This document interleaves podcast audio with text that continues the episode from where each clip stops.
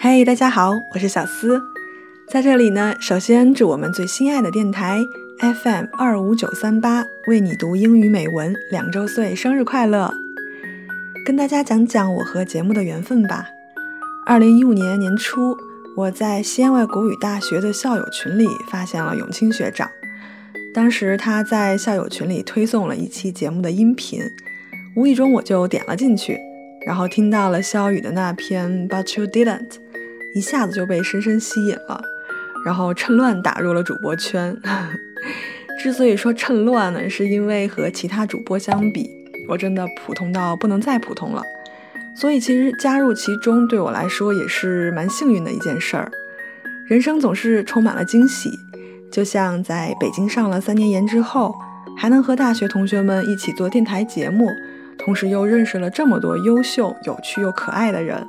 感觉生活给了我一个大大的礼物。嗯，跟大家分享一件很糗的事儿吧。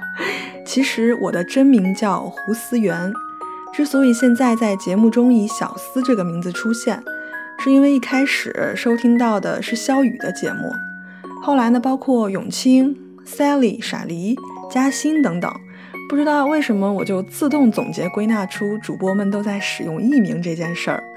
然后我就默默地使用了自己之前一个微博的名字，直到后来有一天，肖宇去湖南凤凰玩，他非常有心，想要给我寄伴手礼，然后就跟我问我的详细的地址、姓名和电话。我跟他说胡思元首，他就开始哈哈的大笑，问我说：“哎，你不是叫小思吗？我可是真的叫陈小雨啊！” 当时我就，唉。后来呢，节目一期一期的播出，我也就继续使用小思这个名字了。为你读英语美文就是这样一个可爱的大家庭。平时大家没事儿的时候，主播们也会在群里一起玩耍、吐槽、狂甩表情包，一起分享生活的点滴，特别快乐。在做节目的过程中，每位主播的专业和热情，他们对于节目精益求精的态度，都让我学到了很多很多。我们每期节目的选稿、编辑和录制都是经过层层审核，来确保大家收听到的节目质量。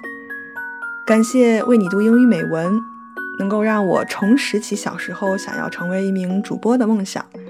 感谢所有的主播们在群里贡献出的海量表情包，也感谢所有听友们的陪伴和喜爱。